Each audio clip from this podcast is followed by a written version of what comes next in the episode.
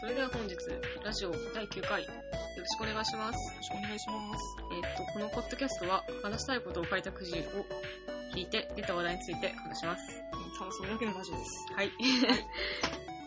えー、まあ、我々が日々、ね、えっと、書き溜めた、なんか、話したい話題について、ここで話すというくじですね。っていう本当それだけです。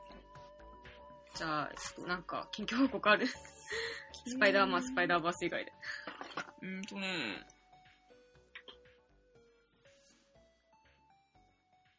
やっぱテラスハウスじゃないそう すかプ まあ、プラネットハウスかもしれないけどラ。ネッツハウスの話したくない。 まあ、その、じゃあテラスハウスに、ちょっと軽井沢編に私がハマってしまって、ちょうど、まあ、去年の7月かな。うん。ちょっとなんか仕事が落ち着いて、うんなんか、うわーと思って、なんか、正月からずっと録画してた軽井沢編を一気見したことによって、うん。まあ、テラスハウスにドハマりしてしまってですね。うん。まあでもちょっと業界的にも、テラスハウスにハマってるっていうのがすごい恥ずかしいなと私は思ってて、ずっと。うん。うん。で、なんか学生時代テラスハウスにハマってる人たちのことを正直バカにしてたしね。 まあとにかまく、あなんか、うん。アニメとか見てる人が見る感じではない。そうそうそう。まあテラスハウスに興味なんかありませんわと思ってたんだけど、うん。まあドハマりをしたんだよ。うん。知ってテラスハウスうん。軽井沢編にさ。うん。まあなんかそれはね、もうね、このラジオ全部聞いてる人はね、あの、言わなくてもって感じ。 で、じ知ゃっあてちるょっ感ってと、じじゃだっあたんだけど近況報告として、うんまあ、テラスハウスが、まあ、あの、まあ、私はテレビで見てたから、うん。まあ、その最終回を迎えちゃったんだよ。うん。で、なんかもうテラスハウス終わっちゃった、寂しいわ、みたいな、一週間の楽しみ一個消えたぐらいうの、ん。まあ、ハマり具合ね。うん。で、まあでもテラスハウスってすごいですね。終わってもまだ楽しめるって いう。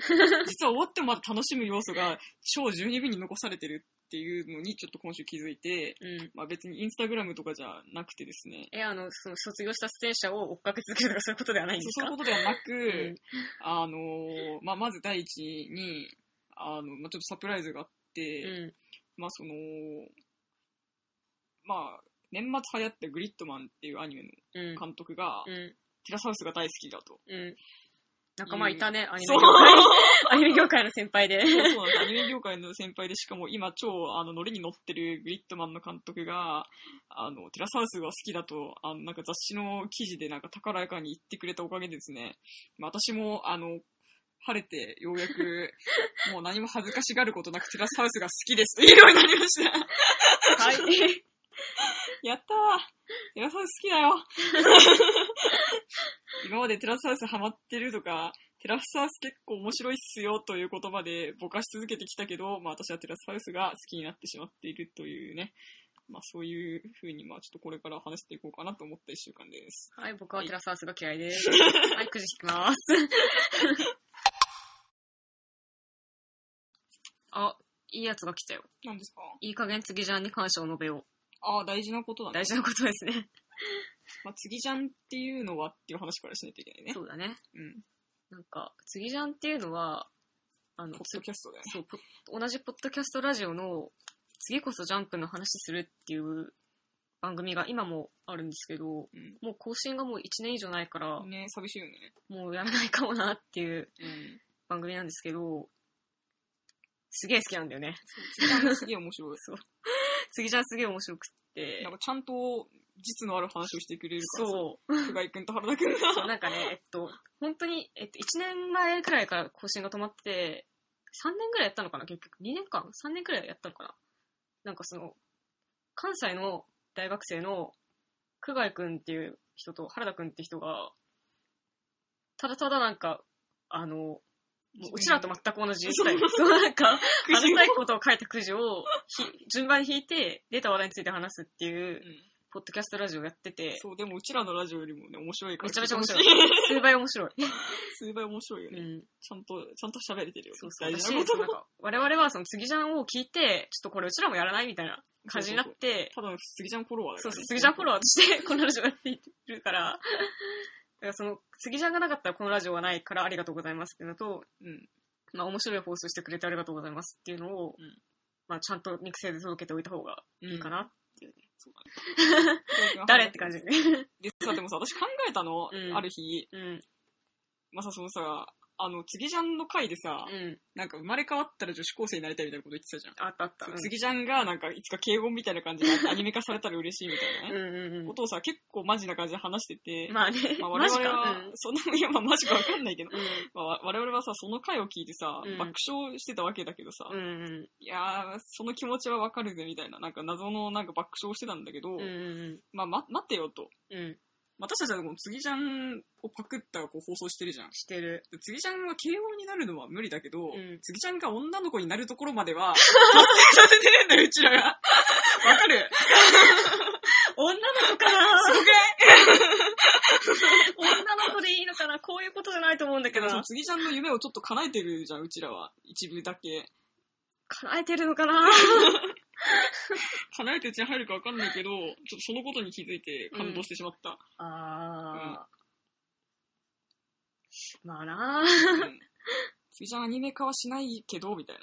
アニメ化することはないけど、女性化はしました、みたいな。いや違う、あれそういう話じゃなくまあいいけど。うん。女性化をすることはちょっと達成させたじゃん。我々によって。と思って、うん。やっぱこのラジオ続けていく意味ってちょっとあるなと思 った。じゃあ、く久我君と原田君に届くまでは続けますか。菅井くんと原田くんが、あのー聞いてどう思うかわかんないけど、うん。一応女にはなったよっていう。アニメ、美少女アニメにはならないかもだけど、それはちょっとマジ受けてしまうね。そう思ってるんだけど、うん。美しい、美しいね。 もうその話はもういいいいよ。次ジャンがどんなに魅力的だったかについて話そうよ。そうだね。なんかあの、ん次ジャンは、あの、本当に面白いんだよね。面白ないんか。僕結構いろんなラジオちょいちょい聞いてるけど、うん。マジ次ジャン一番面白いかもって思ってる本気で。まあ私は全然聞いてないけど、うん。次ちゃん面白い。次ジャンか、浅井亮加藤知恵のオールナイトニッポンかどっちかが一。い確かに。やでも、浅井亮加藤知恵はオールナイトニッポンよりも、報道局っていう番組でやってたうん。放送でもラジオじゃないんだけど、それは。いや、わかるよ。なんかネット局のテレビ放送が一番面白いんだけど、あの二人は。うん。そうなんだ。そう。でもそれに並ぶぐらい次ジャンは本当に面白い。なんかあのさ、あの、仲いい人の前では、誰でも面白い人間になるんだっていうことだと思うんだよね。うん。うん。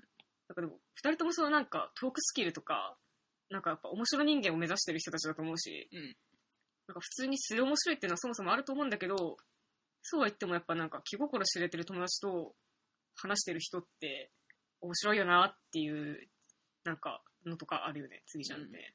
面白いよね。うん。で、なんかそのさ、次じゃんがさ、うん。なんかその、終わっちゃって、終わっちゃったっていうか、更新なくなっちゃってさ、やっぱ辛いじゃん。うん。うん。寂しいよね。で、なんかその、次ジャンに変わるいい番組ないのかみたいな。うん。探せよね。ずっと探してんの、僕。うん。ないんだよ。ないね。次ジャンの代わりは何もないね。ない。本当に次ジャンより面白いね、に。ポッドキャスト番組ね、見つかんないんだよねうん。。ないですね。うーん。まあ。次ジャン経由だよね。うーん、なんであんな面白いんだろうな。なんかやっぱさ、同い年ぐらいじゃん、多分。うん。正確な年齢二人の子わかんないんだけど、うん。多分なんか一個下か同い年かどっちかかなって思うんだけど、うん。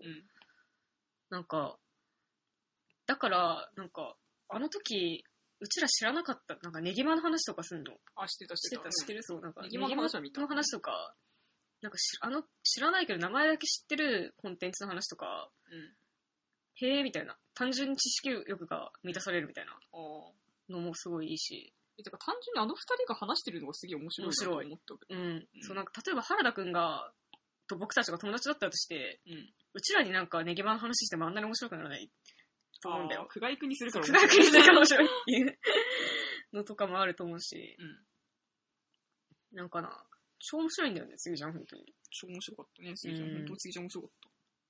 ララマジの話だけでこんなに面白くなるのみたいな。なんかラ ラマジの話覚えてわるかんない。なんか、二人がやってるソシャゲが、なんか、へー美少。女の出てくるソシソシャゲなんだけど、うん。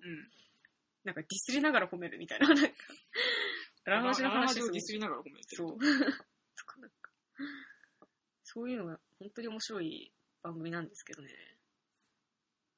とかなんか、ね、また更新始まってほしいよね。始まってほしいけどさ、なんか新しく始まった次ジャンがさ、うんあんなに面白かった次ジャンに、と同じじゃなかったらどうするとかそういう戸惑いない。いやー、 どうかな。なんか、同じ次ちゃんじゃないかもしれないじゃん。二人の心の距離感とか変わっちゃってたらどうする寂しいけど、いや、ああそこまで仲いい二人の心の距離感変わるわけない。変わんないかな変わるわけない。 キモ、キモいかもしれない。クライ君と原田君聞いてたら、こいつら本当にキモいって思われ思われる と思うけど。な。まあ、わかんない。まあ、次ちゃんフォーエバーっていうことで。そういや、でもマジで次じゃん、好きなんだよ。で、まあ、そうなんだろうな、その、まあ、次ちゃんもなんかすごいところは、うん、本当にサブカルチャーのことをさ、すごい知ってんだよね。知って向る。井君も春だけど。めっちゃゲーマーだし、めっちゃオタクなんだよね。そう、な、なんでそのゲーマーとさ、オタクをさ、うん。あのな、な、あんなに両立できるのかさ、すげえ謎じゃないあのポテンシャル。す謎謎謎。ごいよね。うん。 なかなかで、ない、なかなかできないよ、あのポテンシャルうんって思うけど。なんか当たり前のようにだってジャンプマガジン、あ、サ全ン部デー読んでたよね。そう 全部、おすげえ、なんかしかも全雑誌、全部作品読んでんじゃねえくらいの勢いでチェックしてるしさ。うん。ウェブ媒体もすごい詳しかったそよねうそ。う、それに比べてなんかナロー系とかもさ、すごいね 練習した。 てかマジ、ナロー系をディスる原田くん超面白いんだよね。なんか次ちゃんの話になっちゃうすぐ。会話に往復で個人的な、普遍的な話じゃなくて、ピンポイントの話になっちゃう。そういかんいかん。うん まあね、だまあ底辺文化系ラジオもさ、ー、うんそうだけどあの人たちもすげえ映画たくさん見てんじゃん映。画たくさん見てるし、本とかもすごい読んでるね。そうそうそう、うんなんかね、すごいよね。うんやっぱ世の中ってなんかもう、やっぱ上には上がいるんやな。うん。でまあ私なんか全然何も知らないっす。って思っちゃすかね。まあなんか、だから、杉ちゃんおすすめなんで、杉ちゃん、このラジオ聞いて似たようなラジオがあるとしたら杉ちゃんだよってことをそっと。う。うんそうだね。てかもう、杉ちゃんの方がなんかもうハイクオリティかつ面白いものがね、みんな見れるから、ぜひ見える杉ちゃんを見てほしいね。そう 本だ当ねに。うん。でもなんかやっぱさ、このくじを引くっていうスタイルが良くないなんか、会話が10分ぐらいで途切れるじゃん。うん。一回切れるから、なんか聞きやすくない聞きやすいね。なんか、ずっとさ、同じ話題について長く話してるとか、切れ目がないとさ、なんかそういうとこがあるけどね。次じゃんは本当にそういうのがなくていいんだよね。うん。めっちゃ聞きやすい。そして面白い。ですかね。そう。あ、で、そう、ちなみになんかさ、この、くじ引く形式さ、 うん。あの、マツコの月曜から夜更かしあ、 そうなのそうあ、でもそうだったかも。なんか、あれだよね。そう、うんなんか巷のなんとかをお届けする件とかなんかそうそう、なんとかの件を。そうなんとかの件。そうそうそう。でやってるからああ、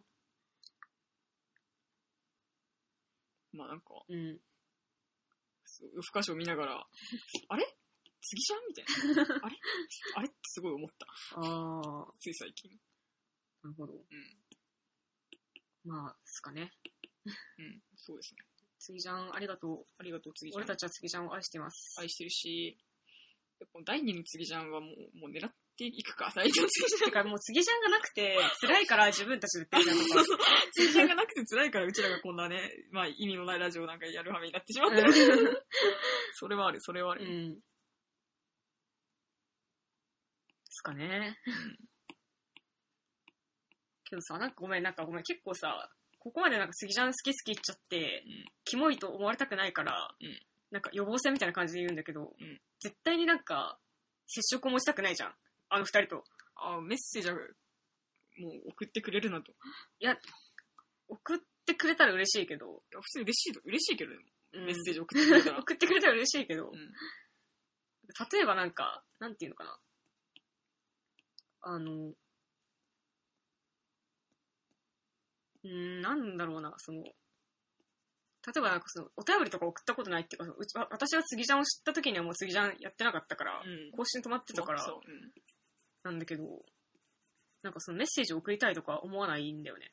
うん、まあ思わないね。うん。てか僕基本的になんか何に対してもそうなんだけど、メッセージ送りたいとか思わないし、なんか、うーん、なんか直接的な、直接的な何かの交わりを持ちたくない、みたいな、 なんか、でも私そういう感じ次ありませんかちゃの更新とかが来たら、うん、なんか送ると思う、多分。うん。マジうん。まあでも嬉しすぎて送ってしまう可能性はある。まあその話題にもよるけどね、なんか私が好きな話とかしてたら、うんわーっつって送ると思う。うん。東京何の映画見たかな、久我君。まあいっか。まあ人気だったもんね、刀剣乱舞の映画。なんかその久我君 が刀剣乱舞の話してる回聞いたあもう個人的な話になっちゃう。多分聞いたと思うけいや、ど。なんか、三つただが好きだみたいな話をしてて。うんですかね、なんか。あんま弁解にもならなかったね。弁明にもならなかったけど、まあ。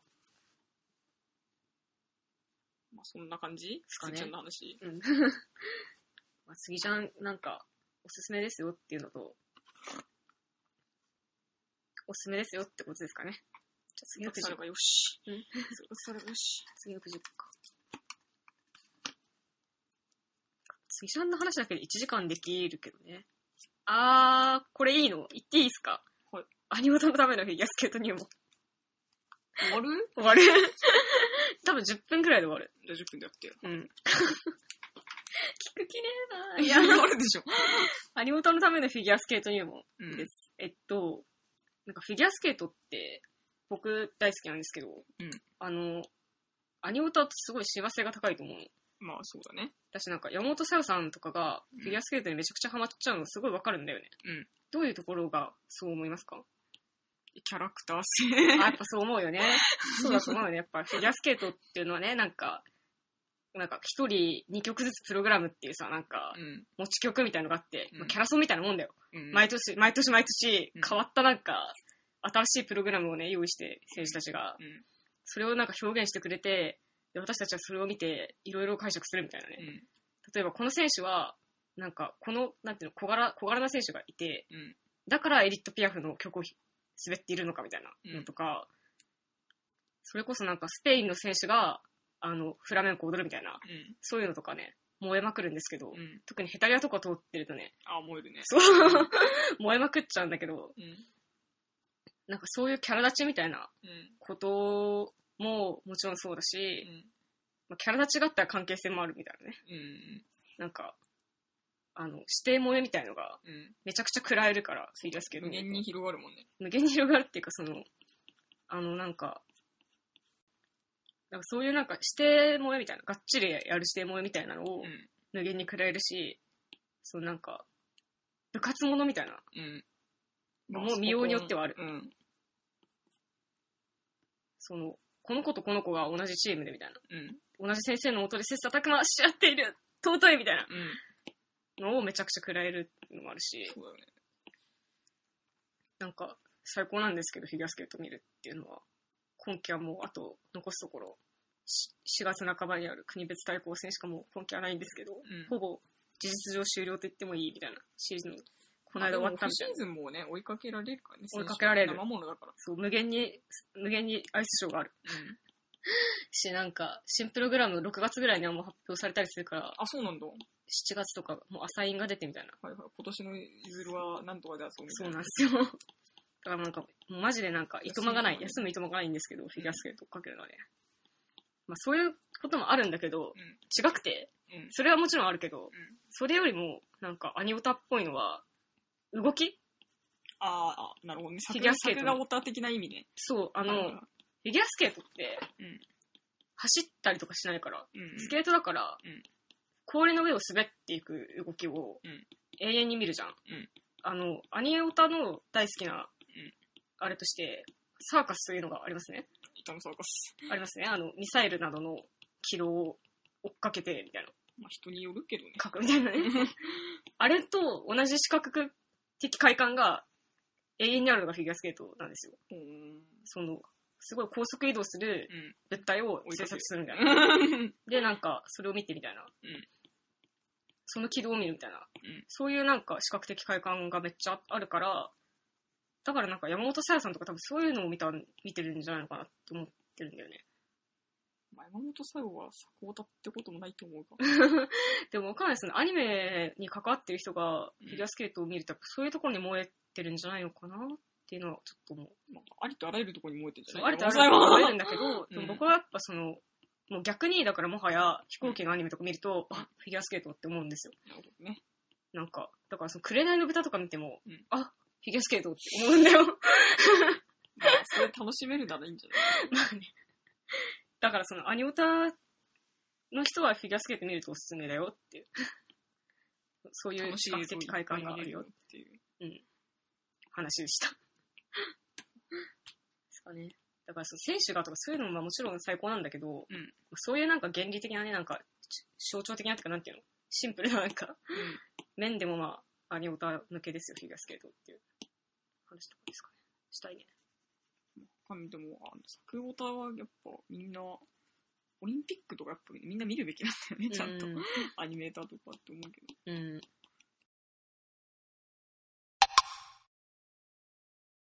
リスベット・サランデル。あー、リスベットサランデル、まあちょうちょうどいいんじゃないですかね。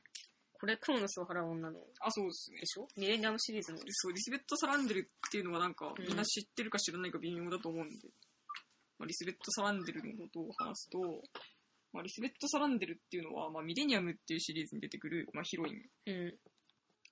で、まあ、ミレニアムっていうのはスウェーデンの、まあ、ミステリー小説で、まあ、3部作っていうことで、まあ、最初販売されてたんだけど、まあ、構想自体は5部まであって、うん。で、なんか3部作で、まあ、1回完結したみたいになるの。うん。で、まあでもさ原作者が死ぬんだよね、3部で。3部書き切ってうん。。うん。で、まあすげえ世界的にもヒットして、あのーこれから先をまあ、どんなミステリー書くんだろうみたいな感じで、楽しみにされてた作家だけに、まあ3部でしかもミレニアムしか書いてないっていう、ああ、そうなんだ。そう、ミレニアムしか残してなくて、まあ処3女部書い作てにして最終作みたいまあ、そういう作品なんだけど、ミレニアムって。まあでもなんかその、まあその原作者の意思を引き継いだ人間が、まあ4巻5巻を書いてるんだけどね。な。うんうんまあそういうミステリー小説があります。うん。うん。でまあミレニアムの主役は、まあミカエルっていう、あれリスベットじゃないよね。あ本当ミカエルなんだミカエルなんだ。ううんん。だんだんリスベットになっていくんだけど、うん。まあその、わかんない。それは時代的なあれもあってたと思うけど。え、それはその第3部の時点でそうなのあ3部はミカエルとかで普通に。あ、そうなんだ三。部最初のは3部作はミカエルが主役なのね。うん、普通に、まあ、ミカエル主役って言った方がいいと思うけどね。うん。まあ、そうミカエルが、まあ、ミレニアムっていう、まあ、雑誌の記者なんだよ。だからプラネッツの宇野恒弘みたいな感じ。うん、なんかあ の、せっかくだからあれメリル・ストリープの方が良かった じゃないミランダで。なんかランウェイのミランダの方が良かったじゃん。まあ、とにかく、まあ、ミレニアムの、まあ、ミカエルって編集長がいて、うん。まあ、こう記者とかを抱えてて、まあ、雑誌を刊行してますと。うん。うん。まあ、で、そのミカエルっていうのが、まあ、なんか、ちょっと、まあ、訴えられたりするんだよね、まず。あそう。で、まあ、それで、その、ミカエルの身辺調査をした、まあ、なんか調査会社っていうか探偵会社みたいのがー。うんあってさ、まあ、調査会社って感じだけど。うん。うんで、まあ、それでなんか、リスベットが、うんまあ、フリーの調査員なんだけど、うん。あの、社員とかではなくフリーの調査員なんだけど、うん。うん。まあ、みリスベットが、まあ、ミカエルの身辺調査をしてたということが分かって、うん。でもちょっと法に触れるところとかもあるから、っうん。ていうのに気づいたミカエルが、なんか、まあ、リスベットを問い詰めたりして、うん。逆にこう仲間にして、うん。うん。まあ、犯罪調査を進めるとかいうねあ、、そうなんだ。そうまあいう感じなのか。そういう始まりなんだよね。うんまあ、ドラゴンタトゥーの女ってそういう話だからさ。まあ、実はそういう話なんだよね。ドラゴンタトゥーの女って。もうなんか一回見て、すげえ満足感を得て、事件の内容とか全然覚えて ない。まあそういう瞬間を、私は3回ぐらい繰り返して、ドラゴンタトゥーの女を何回か見てるから。はい。まあ、ドラゴンタトゥーの女はやっぱ、まあ、デビッド・フィンチャー監督で、日本でもかなり売れたから見た人はすごい多いと思うけど、うん。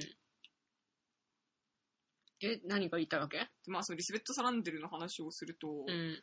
まあ、そのリスベット・サランデルをどうしたいんですかっていう、あの映画業界の人たちに聞きた くて、そうだね。映画業界の人たちはリスベット・サランデルを一体どうしたいんですかっていう。あの、で、リスベットっうて、ん。まあそのミレニアムのヒロインなわけだけど、うん。まあミミステリー小説ミレニアムのヒロインなんうだけど、ん。まあ、あの、女優がまあ、三三人いるわけよ、今。うん。それってその同じ人物だけど、うん。あのシリーズが変わるたびに役者が変わるってことでしょそうそうそう。うんまあ、まずその、ススウェーデン版がノーミラパスってういう、ん。あのーなんだっけ、エイリアンの続編、ああ、コベナント。プロメテウス。プロメテウス。ううんん。プロメテウスとかでなんかハリウッド進出したりした、まあ、まあ、それはまあ、ミレニアムを見て、ハリウッド進出したんだけど、うん。まあノーミラパスっていう人がまあ、最初のスウェーデン版の、まあ、3, 3本映画があって今、うんうんうん。まあ今今っていうか、まあ、それで完結ってことなんだけど、うんで、まあ、ノーミー・ラパスが、まあ、まずリスベット・サランデルをやりましたと。うんでもそのリスベット・サランデル、ノーミー・ラパスのリスベット・サランデルもすごい良くて、うんうん。まあ、すげえ強いんだよね。見た目は見た目はだってさ、もう、ドラゴンって背中にタトゥー入れてさ、うん全身に入れ墨入れまくりで、うん。刈り上げで、強いピアスだらけみたいなさ、強い。うんそう、そういう、まあ、リスベット・サランデルって、まあそういう、うんまあ女なんだけど、うんで、まあノーミラパスが、なんかもう本当にもうパンク女みたいなうん感うんじで、うんまあ小柄ではあるんだけど、うんまあ小柄っつってもさ、外国人の小柄165セ ンチとか。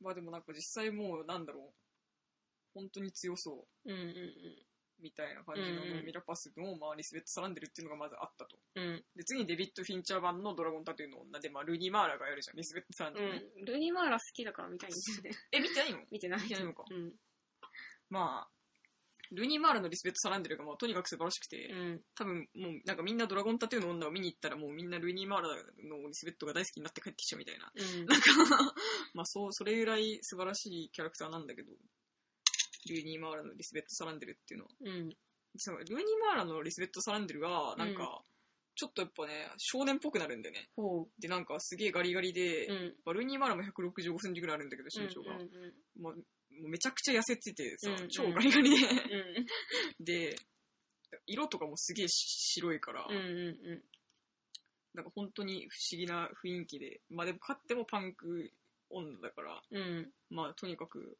全身にタトゥーが入っており、うんまあ顔中にピアスが開いている みたいな。で、なんか、もうバイクを乗り回すみたいなうん感じで、まあそういうリスベット・サランデルではあるんだが、うんまあ、すごいね、その、キャラクターのさ、うん振れ幅もちゃんとあるしさ、ノーミラパスのリスベット・サランデルとルーニー・マーラのリスベット・サランデルって全然違うんだけど、うんまあでもちゃんとそのリスベット・サランデルのアイコンを抑えつつ、うんうん違うキャラとしてちゃんと成立させているみたいな。うん素晴らしいな。素晴らしい。ルーニー・マーラにまたやってくんねえかな、リスベットって、まあみんな思ってはいるんだが、うんまあ、そういう、まあ、リスベット、二代目リスベット、ルーニー・マーラ。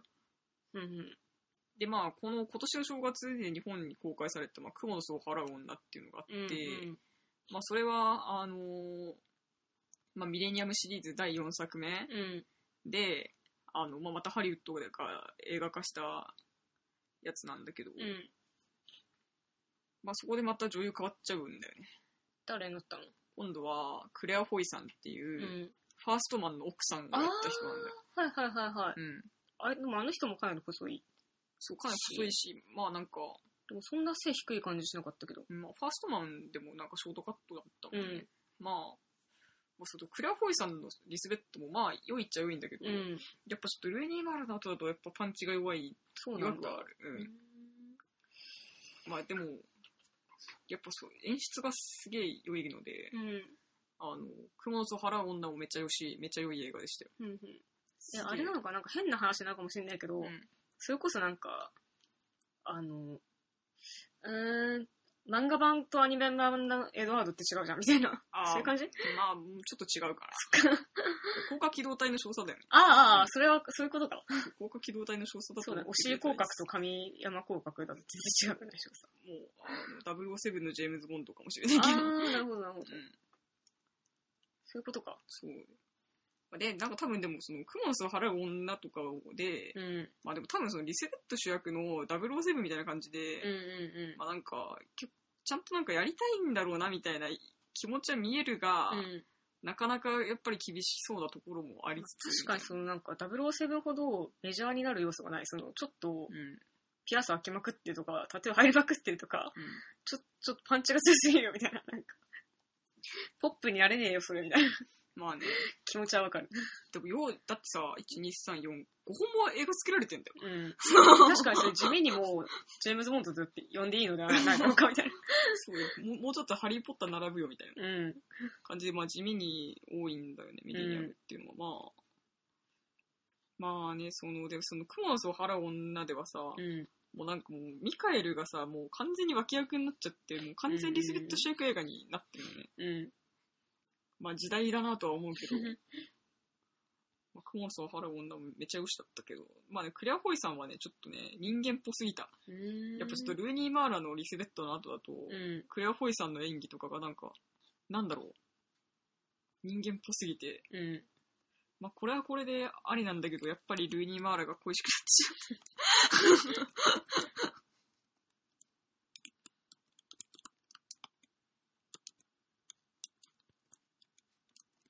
これ、ルーニーマーラ大好きだからね、僕は。まう。うん。これか。ほんとだ、ルーニーマーラはこんなになるんだ。 え、そうだよ。すげえ。てかむしろ私キャロルよりも前にこっちの方見てるから、うん。全然なんかもう、パンがあるじゃん。あの、パンもさ、ルーニーマーあラそうでパきンてたやってるね。あれもなんか、もののけ姫みたいな。そうそうそうそう。 素晴らしいよね。うん。ドラゴンタトゥーの女を見ます。ドラゴンタトゥーの女見てください。うん。めっちゃ面白いよ。何この、おっさんずラブの講座。あ、おっさんずラブの講座めっちゃあるよね。何があるえてか、おっさんずラブのっ交そ際うわかんない。罪はあるか僕は、なんか、効果しかない。て結構罪深いと思うけどね。罪深いかなおっさんずラブってさ、うん。やっぱ結局だって、おじさんの芸って一番弱いなって話じゃん。あー、確かに。うん。おじそさうだんったのか芸っもしてれない一番弱かったじゃん、あの世界で。よー、わかったかな。弱かってたよか、。まあ、結局、マッキーに勝てない。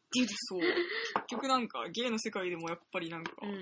さんって、やっぱり選ばれない、選ばれなかった、みたいな。そう思ってしまったので、うんちょっとなんか、そこはちょっともよ、もよるじゃん、やっぱ。モニョル。てか、その、うんまあ、言ったけど、うんおっさんずラブは、あの、面白かったし、うんまあ、僕はいいドラマだったかなと思うんだけど、んなんかやっぱ、その、ヘテロの人が、普通にヘテロの人が、なんか、なんか、ゲイになれたら、こう、なんか、なんていうのかな。ゲイの世界楽しそうだなって、無邪気に思ったヘテロの人が無邪気に書いた脚本って感じがしたって話をしたじゃん。なんかでもそれは、まあどうかなってずっと思ってはいるんだけど、うんあの、おっさんずラブはね、あのやっぱ若い芸がうん。書いた脚本っていう感じはするかそらうかなう僕んなんかあんまそのなんかゲイ性みたいなうん。のをおっさんずラブの脚本からは感じなくてまあ、感じは役者しないんのだけど役者の手腕ね、うん役者の手腕からは感じるんだけど、うんなんか脚本はすげえ無邪気にゲイの世界を描いたわみたいなあんまそのゲイの痛みに寄り添うとかそのなんかまあ、芸の実痛み感にはがないっていうかそのんフィクションっぽちょかったかなみたいな脚本としてね、とまあ、そのフィクションだよね、林健人さんの演技すごいうまかったけど、うん脚本としてはなんかやっぱポーズだなみたいなうん。感じはしたかなって思っちゃうんだよねまあ、それは間違いないでしょ。うん。だからなんかその、まあいいドラマだったけど、そのくらい、今のフィクションってそんぐらいだよな、みたいな。あ、そうそう、それぐらい、感じそはしちゃう、うそれは思うね。今のフィクションができる、やっぱこんこんなもんだよね、みたいうん。な感じはしますね。そう。で、なんかむしろ良かったのは、うんあの、長子あ、チョコね。とうか、ん。あの、なんかその、おっさんずラブは、ドラマテンプレを踏みまくるじゃん。うん。その、振られ同士がくっつくとか、うん。なんていうのかな。その、結構その、ミセスうん。が若いツバメとくっつくとか、うんまあなんか最近のドラマであるかなみたいな、うん。見るかなみたいな展開だったし、結構その現実では起こりにくいけど、うんドラマの世界だから起これ、起こって OK みたいな、うん。そういうことが結構起こるじゃん。うん。その、いや、フィクションでしょみたいな。うん。そこがあったとしても、許せるんだよ。うん僕はドラマでそういうの見せられると、ムカつくけど、うんおっさんずラブの世界だと、全然 OK に見えて、うん。それはなんかやっぱ、中心にいるのがやっぱ、ゲイだったからみたいな。いつものやつじゃないからみたいなね。 うん。そう、なんかゲイの人たちが、ゲイの人たちっていうかまあ、うん、まあ中心のカップル三角関係が、うん。男男男三角関係だと、うん。その周辺にいる人がん、人好きになるのに性別だとか年齢とか関係ないじゃないですかとかうん、あるあるセリフを言ったとしてもう、んなんか、その世界で言ってるセリフだから、めちゃくちゃ説得力が違う他のドラマと。うん。みたいな。そういうのがすごい、あ、おっさんずラブいいじゃんって思ったし、思った。かな。だからそういうとこは良かったと思う。罪はあんま感じないだから。まあ、罪って言っても、まあ、その一点に限るけどね。ゲイ、おまっあゲイさのんおのじさゲんイってが一弱番い。弱い。うん。その一点に限るけどね。なるほどね。うん私なんかその、その、上司が性的になんか、まあ、セクハラみそ たいうな。そうそう、セクハラみたいになっちゃうっていう、セそクう。ハラっぽいセクハラっぽそういなってしまう。男男のうん関係性でもセクハラみたいなことが起こるみたいなのが浮き彫りになってるみたいな。まあだから、ああいうそのちょっと社会問題を風刺してるみたいなところも、うんドラマとしては評価ポイントだけど、ポイント高いよね。でもあれってさ、絶対天然でやってると思うよ。武蔵が武蔵ってこの脚本家が。いや、あれは狙ってえ、ねえじゃ狙んっ。てんのかな、だうん。からこういうことなんか、やっぱなんか、いろんな会社で、やっぱ、やっぱすごいメジャーなのはやっぱ男の上司から女性の社員にみたいなうん。ことなのかもしんないけど、男男でも多分怒ってるしみたいな。うん。けどなんか、オッサンズラブの世界でコメディとして書かれるから、見てるのきつくないけど、みみたたいいなな。楽しく見れる。笑って見れるけど、こういうのってあんま笑えないな、本当は、みたいな。うんそういうのが浮き彫りになってるのとか見事だったけど、僕はあれは天然でやってると思いましたよ。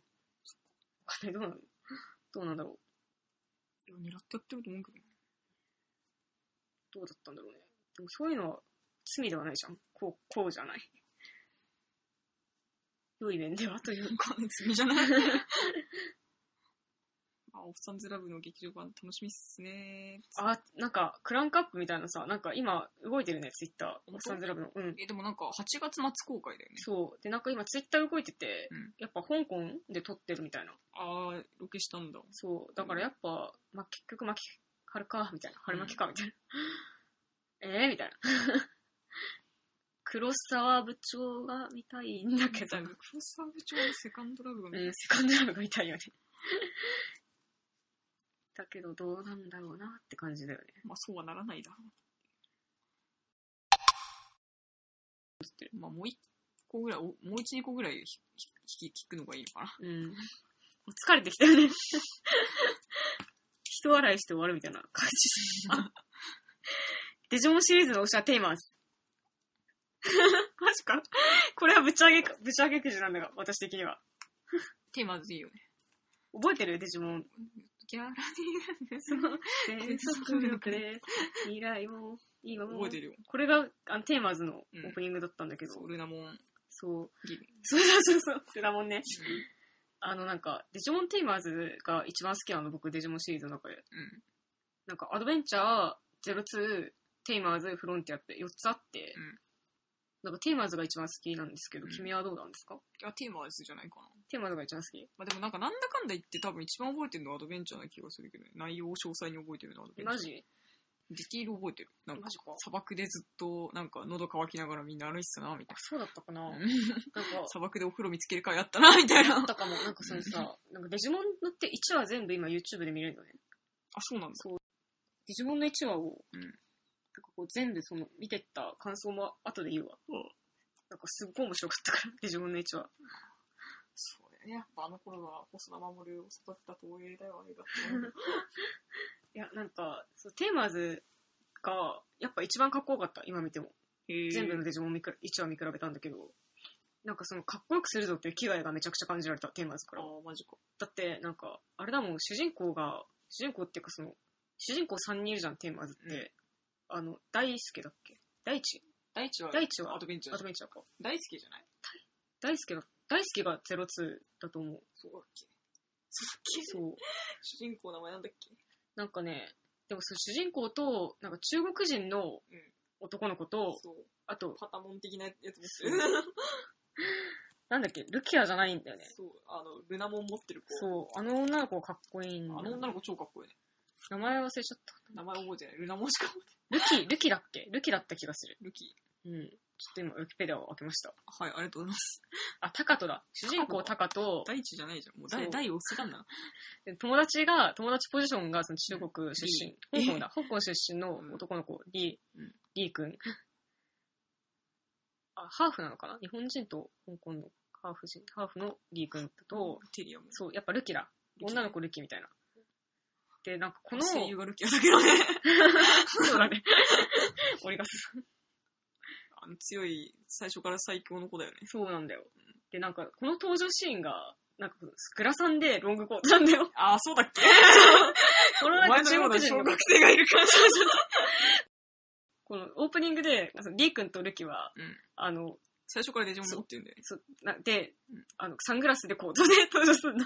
かっこよくこれもかっこいいな、みたいな、なんか、感じで、その、もうだから、で、舞台はもう東京だし、みたいな。うスタイリッシュみたいな。で、なんかその、まあ、ケレン味みたいなのが1話からめっちゃあるんだよね。ん。うん。そのなんか、あの、オープニングとか何度思い出してもかっこいいからな、あのこうシいうルエット。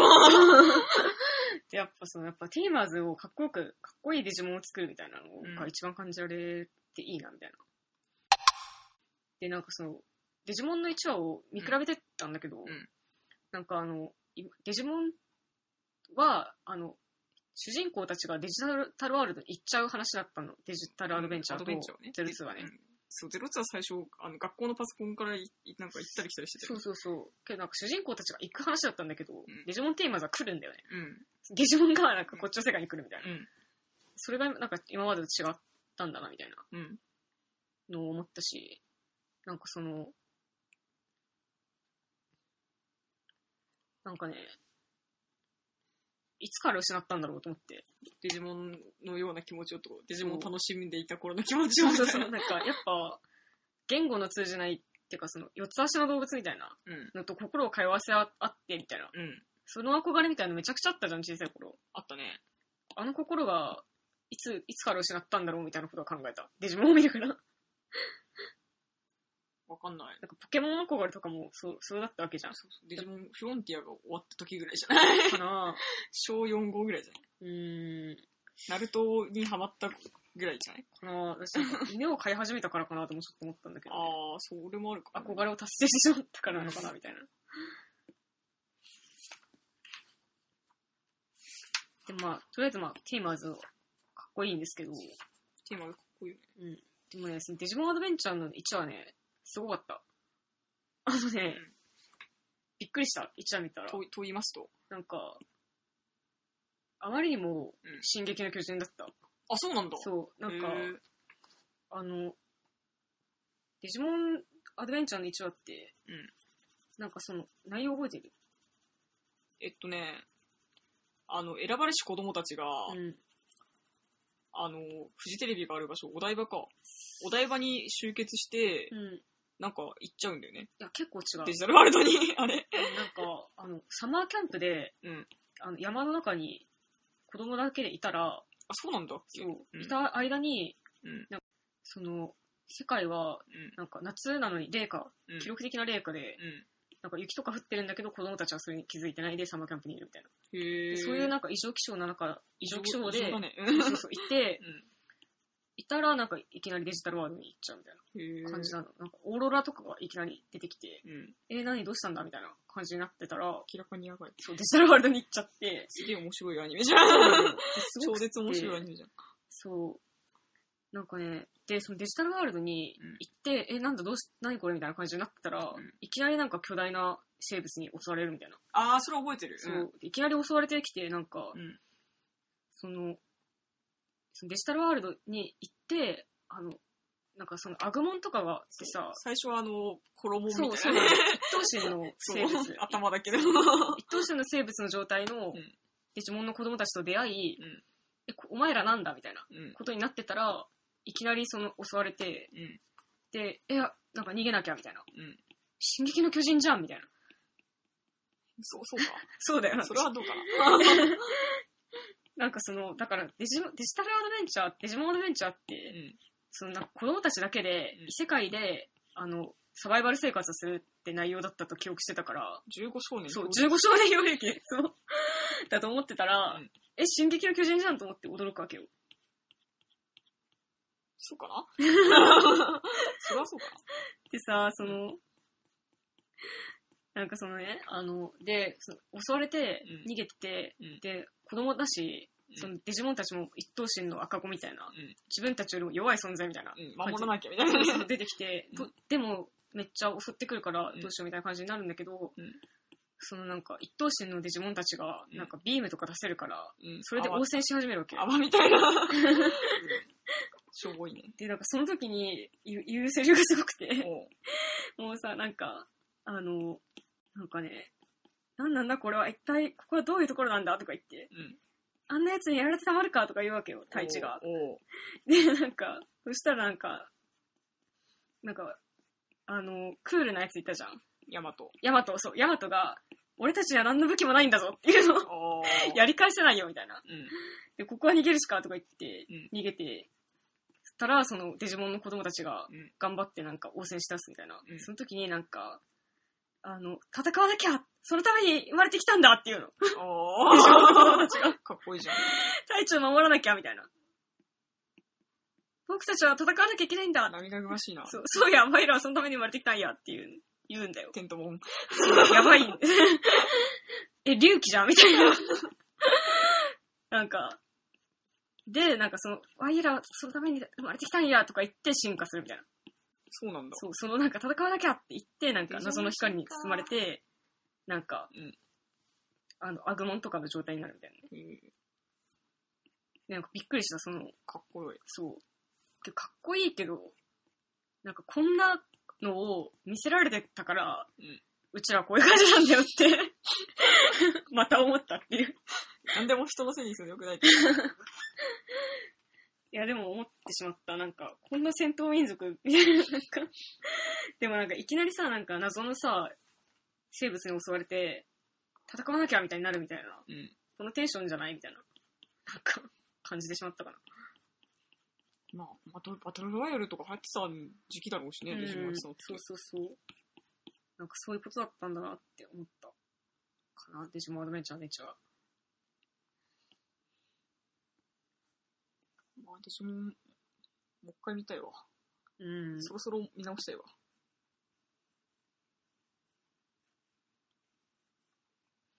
でもなんかそのさ、テーマーズの最後の方で、うんなん。かデジモンと合体するじゃん。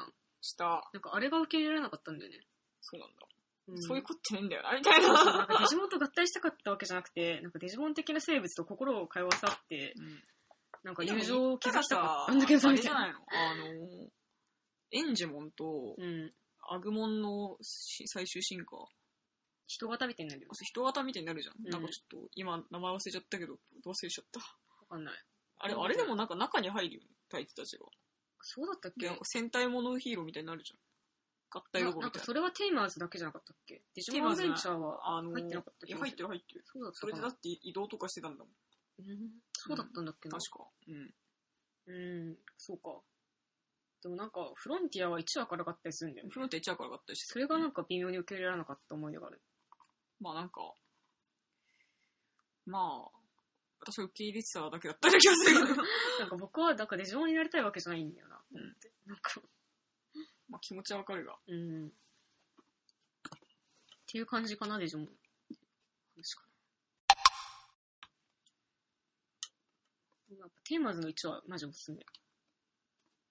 見ますう。ん、なんか、あの、なんかあの、公演がね、印象的だよそうね。そう、スタンドバイミーみたいな。なんかそうだっけそう、なんか公園の遊具の中でうんデジモンカードをあ、そうでだ。遊んでるみたいそなう子供たちが。で、その、そのなんかカードを置いたまま、一回学校行って、うん。放課後また戻ってきてそこ遊ぶみたいな。夢じゃん。あ、夢だね。そう、めっちゃいいな、この感じ、みたいな。そういうのがいいっぱい見れる。デジモンの、デジモンテーマズ一応。素晴らしい。うん。私自分みたいなアニメ作りたいよね。そうだね、やっぱ子供たちがみたいな。うん子供のためにアニメ作りたい。うん。そんな感じかなデジモンは。じゃあ次告知いきますか。はい。これで最後だね。でも53分話してるけど、まだ話す。まあ、何出ましたスクールカーストって実在したいやー、そんなに、そのスクールカーストによって実害受けてないから、うん、実、実害受けてない。そう、実害を受けてないから別に、あってもなくてもどうでもよかったかなって感じ。でも僕は実在してなかったと感じるんだよね。だから島だからね、もううちらの時代そはうそうそうそう。カーストじゃなくてもう島分だから。断なんだよね。うん。だだったよね、やっぱ。そう思うよいねや。島だようね。ん。なんか、あの、僕小さい頃実在を疑ってたものが、うんスクールカーストと反抗期なんです けど。で、なんかスクールカーストはでも実在してなかったよなと感じるんだよね。だからその、やっぱ、スクールカーストが、あるって思ってる人にはあったと思うよ。うん。うん、あると思ってる人はあったとう思う。ん。まあ、だから気にしないでも生きていけるような環境ではあったみたいな。うん。てかなんか大人が勝手に言ってるだけだと思ってた、スクールカーストとか。やっうん。ぱそうだよね。そういうことじゃないかと思います。そうか、なんかあんま議論進まねえ な、これ。なんかそのさ、なんか名前忘れちゃったんだけど、うん。なんか最近、その新人賞、高校生で新人賞を取ってデビューした小説家の子がいて、へえ。なんかその子2年くらい前になっちゃうのかな、もう。けどなんかその子もスクールカーストがあったとあんま思えないんですねって言ってて、うん。だよねって思ったんだよね。 まあ、ない、ないっていそううか、まあ、島だかうん分断があったのは 分断であって、スクールカーストじゃなかったな。ら。うん。やっぱその実感はあるよな。でと思います。すかね。島です。盛り上がらなか った。じゃあ、締めるか。そうだね。締め工場は、まあ、テラスですか。テラスハウス以 外、以外の話をしようよ。テラスハウス以外だと、なんかある検索してる。何やってる何やってる検索してまスす。パイダーバー スと、スパイダーバースしかスなパイい。ダーバース。はい。サイコパスの振り返りとかするじゃん。あ、サイコパスケース3か、じゃあ。サイコパスの話して終わりにしようかサイじゃんコ。パスはさ結局でも良かったとだけみたいな感じじゃないうん。今ケース3素晴らしかった。まあなんか、3期楽しみです。分かった、じゃあ平行宇宙の話を平行宇宙の話。あ、平行地の話よ。いいよ平。行宇宙 絶対あるじゃん、だって。ある。私、絶対なんか平行宙の、私は絶対にあの、うん。スパイダーマンなってるからそ。うだよね。もう、あのー、絶対ニューヨークの高層ビルを落下してるからそねう。そう、してますね。 何かの間違いがあって、ニューヨークの摩天楼でスパイダーマンになってるわなってるなって。絶る。絶対なってる。対やっぱそのスパイダーバースの素晴らしさってさ、うやん。っぱその見終わった後にさ、そういう風になんか、すごいなんか仲間がいるって言ってくんじゃん、最後の。あれ、マジで泣ける。あれ超感動泣すけるる。ね。そう。やっぱ2回目見たとき、そこでちょっとすごいうるっときちゃった。なんかい、や、本当もうなんか一回目見て、もうそこですげえ感動して、ああ、仲間いるんだ。そう、どどここかかににい。る。思った思った。すごく勇気づけられた。そう。なんか、た別の次元から仲間、別の次元でもいいるって思うだけで、そうこんなに救われるんだ、みたいな。思った思った。本当なんか別の次元の自分がスパイダーマンかもしれないって思うだけで、すごい毎日楽しいみたいな。 うん。すごいすごい映画だよね。すごいいい映画、マジで。でさ、なんかさ、会社でさ、もう、とかスパイダーバースとか見終わったの、私はもう大体平行宇宙のことしか考えてないから、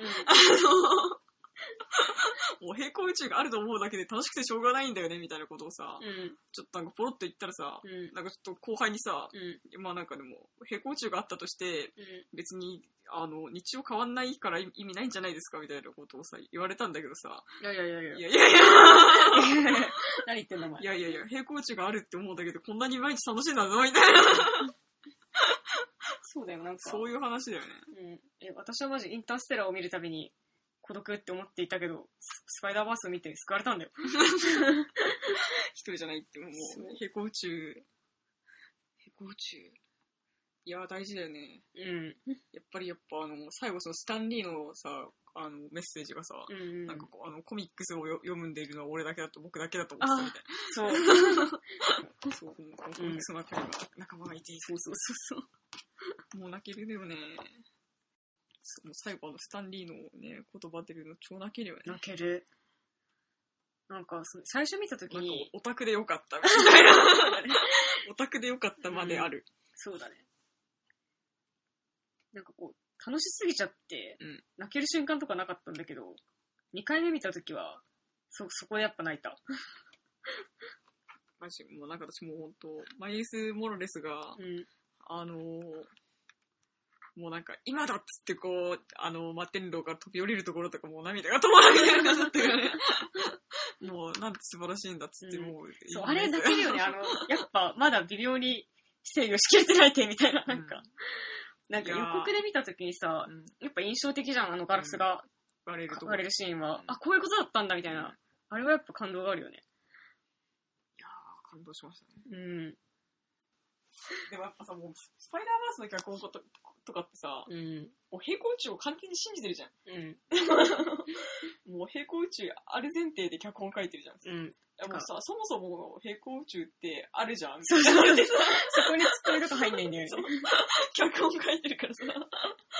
やっぱこれかからはそういうスタンスで、やっぱ物を書かなきゃいいかんのやろうなとあ、思おいまっした。おったた。うん、それは思いましたね。ですかね。うんそれで、なんか今週だからその、スパイダー、今週っていうか、ここ1ヶ月ぐらい見たのが、まあ、スパイダーバース、うん。オレンジ、ああ、オレンジですねあオレンジもそんな感じなんだよ。そうオレンジも平行世界あるから、スうん。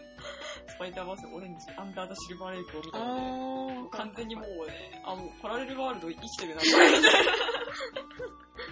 でも完全にもうこれパラレルワールドあるわ。もう本当パラレルワールドモードだから完全に。絶対あるよね、パラレルワールド。あります。パラレルワールドあります。なんか傑作だな、やっ平行中あるんだよなぱ。うん、あるある。絶対仲間いる。も仲間いるんだよ、平行中に。うな泣けてきたわ。です ごい。かね。平行中の存在を信じるだけでこんなに救われるんだろうな。いや、平行中があるって思うだけで本当に毎日楽しいわ。 じゃあ本日終わります。続きは次回の収録で。